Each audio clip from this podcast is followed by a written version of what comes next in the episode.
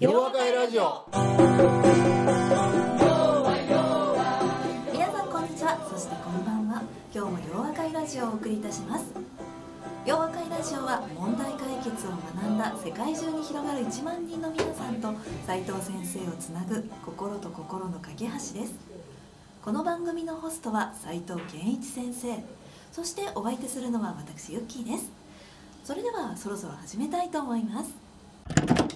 皆さんこんにちは。そしてこんばんは。斉藤先生今日もよろしくお願いいたします、はい、よろしくお願いします。はい、この洋和会ラジオも11回目の春を迎えました。ああ11回目にな春ですね。春やな、はい。ほんまや寒い春やけどな、はい、今年は寒かったですよね、ずっとね、いつまでもね、桜の開花も遅かったですしね。そうやね。はい。毎年この季節になると言ってるような気がするんですけれども春になると新しいことを始めたり体を動かしたくなったりします斉藤先生は昨年からジムに通うようになられましたがそのせいかますますさらにさらにお元気になられたように見えますね。はい。今はい。日はなんかえらい賑やかやな。それをねさらに素敵にあのコーディネートしてくださる方がね今日はいらっしゃってますよね、そうです。春の訪れとともにっていう形ですすよね。はい。ゲストコーナーが楽しみですね。はいはい。はい。ということでですね。はい。あの体力ついてきました？先生。え僕？い。やもうついてるつもりやねんけどね。えうんいっぱい食べてるからね。ちょっとねええあかんかも。みたいなね。はい。うんねスタイリストさんから先生って言われるかもしれないですね。そうなんですよ、はい。だからちょっとねはい。一生懸命お腹引っ込めんとな、はいスーツが合わんようになってきたら困るしな、はい、うん。まあ、また新しいのを作るっていうのもね、まあそういう話も出てるんですけどええね、直してもらおうと思ってもこれは、そうですよね、ははいい。そういうこともありますしね。はい、はい、私もですねコロナの影響であの出かけることがぐーんと減っちゃったんで、うんなるほど、はい、大体私あの冬になるとあのこう冬眠期間に入るので あのなるべく動かないあの家から出ないうん寒いからですね、はい、私も前世はクマかリスか、まあ、そういうところかなと思ってるのでそういう差が激しいですけど。あそう。リス好きですよいやリス好きで。タヌキも好きタヌキも好きあその通りや、はい。もしかしたら斉藤先生の あの裏庭にいたかもしれない。ああですねそう先生で会ってたかもしれない。そうそうそうそうそう。まい。だから今日なんかちゃうなみたいな、うんねえはい。はいで暖かくなったのにようやく出かけようかなと。そうやね。春の陽気だといいですね、はい。そうですというね感じですね、はいというわけでそうそうそういえばし4月16日は愛媛県の松山市でうん。はい久しぶりの洋和会が洋和会はい、開催されますね。はい。はい、オンエアされてる頃にはもうされてます。されましたかもしれないですね。そうですね。はい。はい。はい。これ方があの今年は今まで行ったことのないところで開催をする？かもしれない？おえまあ愛媛は2回目やねんけどね。あだからはい。今年はまあ別の場所をね、はい。い、ろいろ考えていこうかなというふうに思ってます、あはい。ということで、待ちに待ったリアル洋和会ですね。そうですね。はい、全国の方に斉藤先生のお話を聞いていただければはいということで、コロナのためにねあの来てくれないのかなって言って首を長く待ってる方もねいるのかもしれないいやいないと思うけどね。いやいや。ああそっか。斉藤先生のあの熱烈なファンの方が全国各地に全世界にいらっしゃるのでね。どうもどうも、はい。ありがとうございます、はい、というわけで問題解決塾も4月からは東京で5月から福岡で開催がね、されますし斉藤先生と直接お会いしてお話を聞いたり議論したりリアルだと先生から学ぶこともより一層多いと思いますしね、はい先生の表情ですとかこのね今日はねあの一段と照れてるいらっしゃるや表情ですとかね。そうやね。はい。を見られたりとかはい。斉藤先生の熱いね熱気だとか、そうやね。はい。はい、愛情とかもね、うん。はいリアルだと感じられますしね、はい。オンラインでももちろんラジオでも感じられるんですけどリアルだと一段と感じられるんでいつか膝の上にも乗せられてくれるかもしれないんで。ですよね。はい、ははい、はいリアルじゃないと伝わらないこともねありますしね。はい。というわけでラジオをお聞きの皆さんも2022年はぜひお近くで開催される洋和会や斎藤塾問題解決実学会などリアルで斎藤先生にお会いできる、また仲間に会える機会を作っていただければと思います。はい。はい、では斉藤先生本日もよろしくお願いいたしよます。ろしくお願いします。では今回のゲストは春ということで春らしい方に来ていただきましたよ先生。おおいいですね。はい。春ということで春らしい冬らしい人が来たらそんな人おったっけ今まで。いや大丈夫ですね、はい。寒い。人ってことですか？春はちょっと頭が弱いってことですか？ね。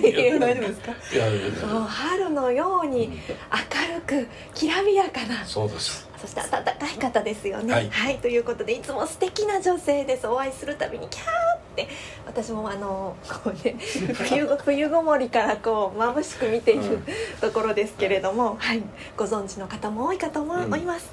いつもダンディーな斉藤先生を素敵にコーディネートしてくださっている志保さんです。ありがとうございますありがとうございます。初登場です。初登場ですよね。はいいつもお目にかかってるので、あのようこそまたいらっしゃいました な気分ですけれども、初登場ですねラジオはですね。はい。はい。では早速もう言っちゃいましたけれども、あの志保さんのねラジオの方もしかしたら知らない方もういらっしゃるかもしれないということで、はい。んはい自己紹介をお願いしましょうか。うやねはい。はいはい。はい。どうぞ。どうぞ。あ私。いや俺じゃね。君ねはい。はい。えーっと、いつもお世話になっております。い。あの菅野志保と申します。皆さんお目にかかってる方も洋和会ラジオの方はね、あの、はい。お会いしてる方もいらっしゃると思いますえが。えー私はですね経営者の方とかビジネスマンの方を、はいまああのトータルスタイリングでかっこよくするということで、えええー汐留イタリア街でサロンを経営していてですねはい。斉藤先生とはもうどうでしょうか10年以上のあ月日がそうですうね。ん流れてですね、ええいつもあのもともとおしゃれでいらっしゃいますけどさらに目から鱗と言ってですねあのいつもスーツをバシッと作ってくださってます。はい。はいはい。ありがとうございますそうですね。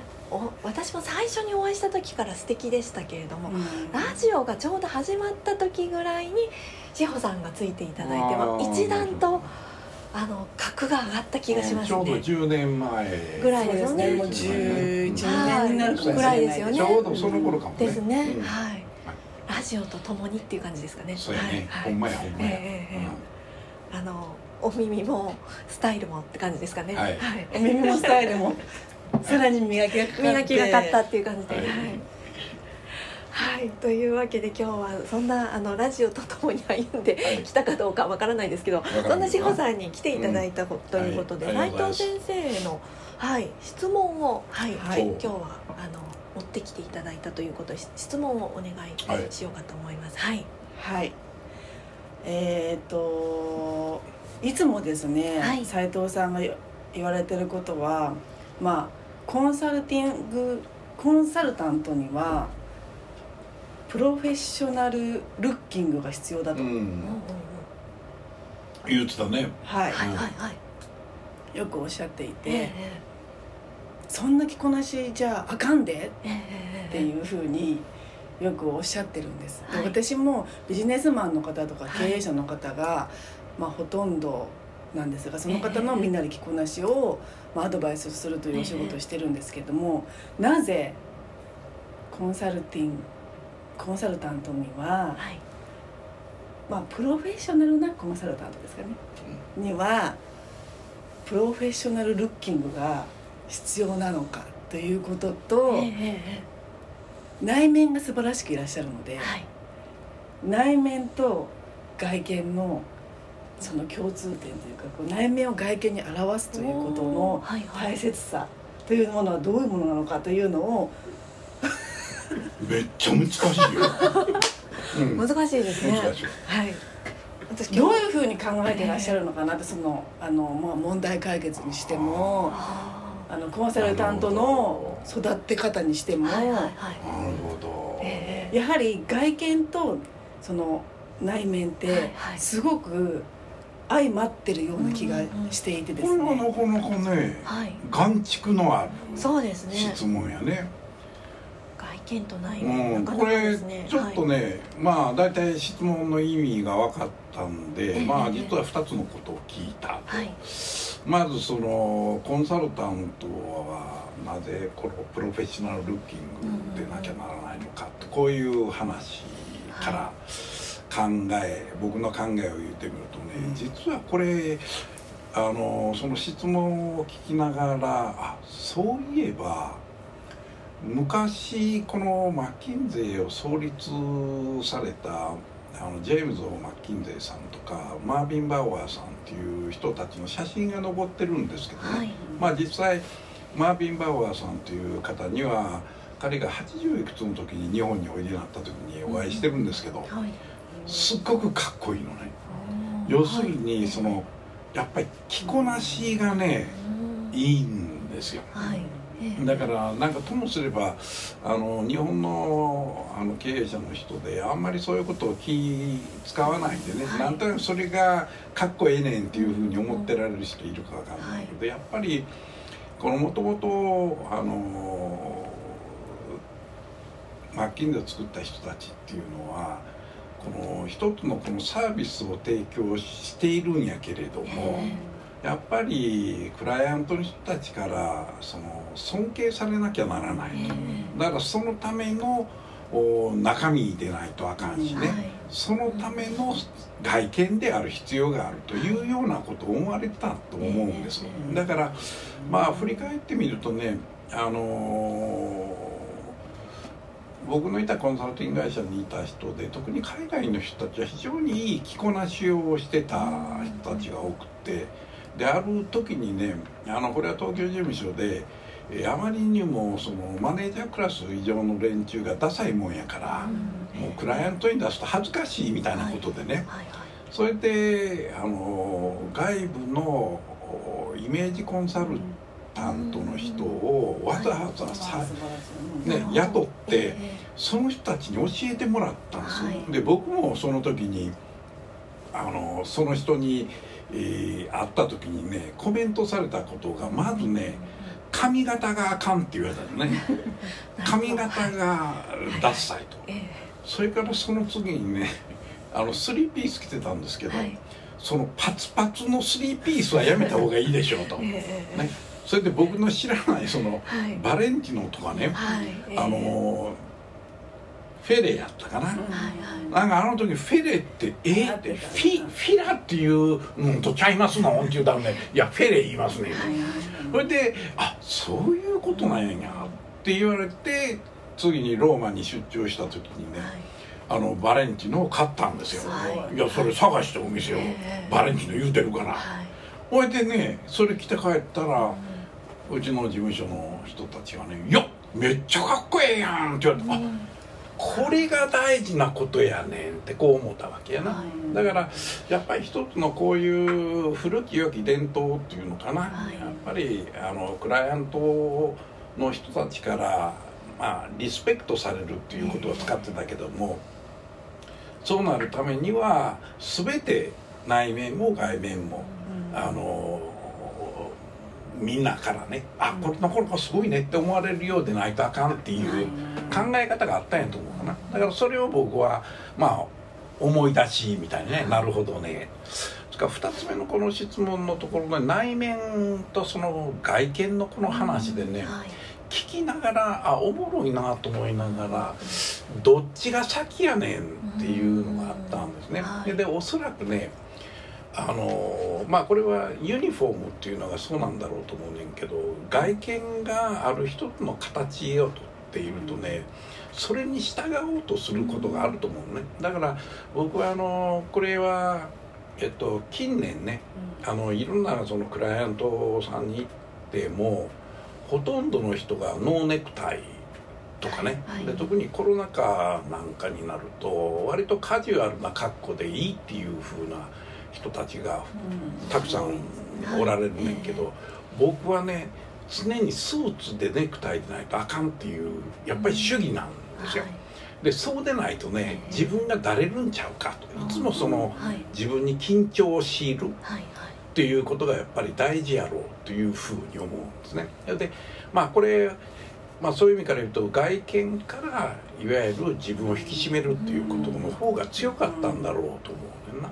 ただ今度これ内面の話もほんならそこから外見に何らかの影響を与えてないかっていうとそういうこともなくてね、やっぱり内面的にさっきお話しているようにプロフェッショナルであるっていうのはこれまさに自分の考え方の話であってね、だからそのことを意識すればするほどどう見られるかっていうことがすごく重要になってきてね、でその時にあのやっぱりあの服装だけじゃなくてあこの人ってなんかちょっと隙がないみたいなね、イメージを持ってもらうっていうようなことってやっぱり、えー大事なことじゃないのかなと。だからまあさっき彼女がその内面と外面とこういう言い方してねこれお互いに愛関係してるんだね。だからそういうことから言うとねまあ彼女はそのエグゼクティブプレゼンスっていうあの企業の経営者とか、まあ、管理職の人たちにとってはやっぱりクライアントがいいる時にね自分自身をだらけさせてどうすんねんみたいな。これは考え方だけでねあのそこまであの人があこの人すごいなっていうふうに思わせるっていうのはなかなか難しい。だから全てトータルでね一致してないとあかんっていうことやと思うな。だからそういうことから言うとまあそういうことを彼女は僕にいろいろ教えてくれたもんやから。だからカジュアルな時プライベートでカジュアルな時もいわゆるだらしない格好っていうのは絶対しちゃいけない。と。ね、だらしない格好をするとこいつだらしない人間ちゃうかって思われる可能性がやっぱりあるぞというふうに思うようになったっていうことでな、だからまあ日本の人っていうのはあんまりその服装ということを意識しないでむしろなんかバンカラ的にねええ。なんかこう服装がどうであれ中身がすごければええんだっていう考え方してる人は割と多いねんけれども、特にあの勉強がようできる子っていうのはね、でもそれは全く違う話やなっていうふうに思うね。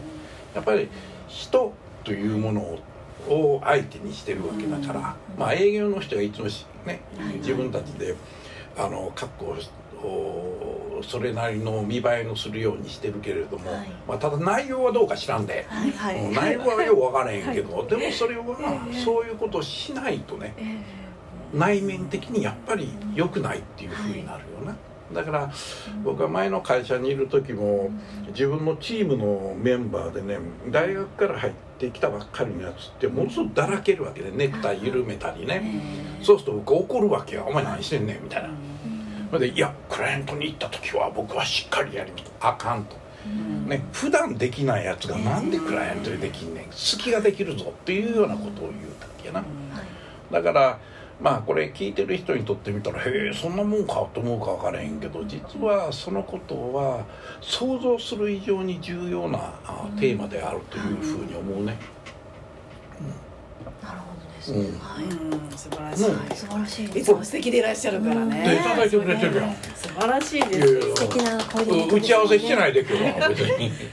素晴らしい。素晴らしい。ですよね。いつものコーディネートね。はいあでも今のお話で思い出しました。私があの新人じゃないですけども若い時に初めて23回目ぐらいのプレゼンをした時にあんまり話を聞いてもらえなかった時に、やっぱりアメリカ人の上司の方から「君がそんな格好をしてるからだ」って言って、うん。アシスタントにしか見えないんだよって言われて、だから今日帰ってすることは資料を直すことでもプレゼンの練習をすることでもなくてスーツを買ってこいって言われたのを思い出しはいええね。ええ思い出した、うん思い出しましたうんこれね、はいええええそのことと関係してるんやけれども、うちのスタッフ、入社する人にはね、ええ。必ず彼女のところでスーツ作ってもらうんです。なるほど。素晴らしい、素晴らしいですね。でそれはやっぱりそういう格好をしてないと、大学生がクライアントさんのとこ行った時にね、なんやこの女子大生かっ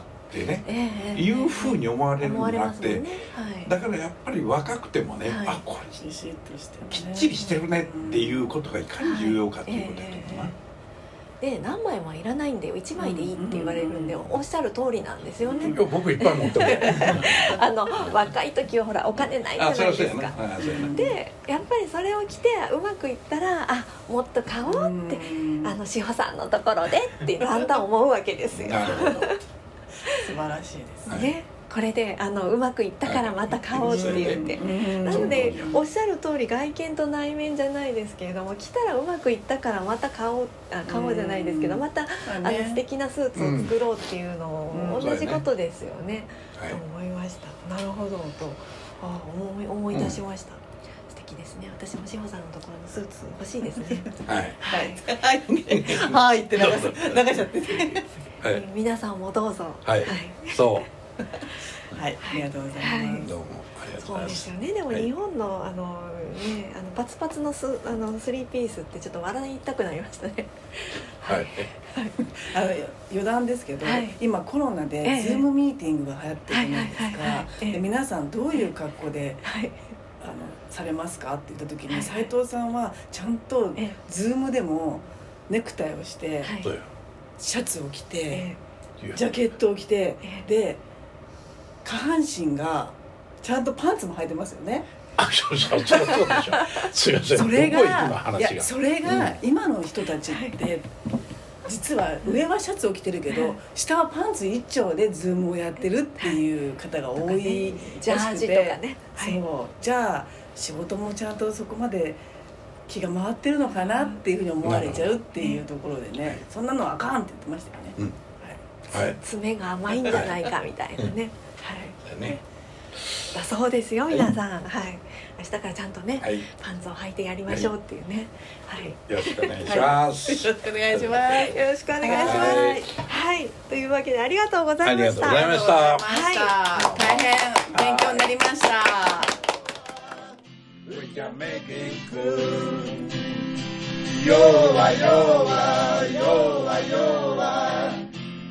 We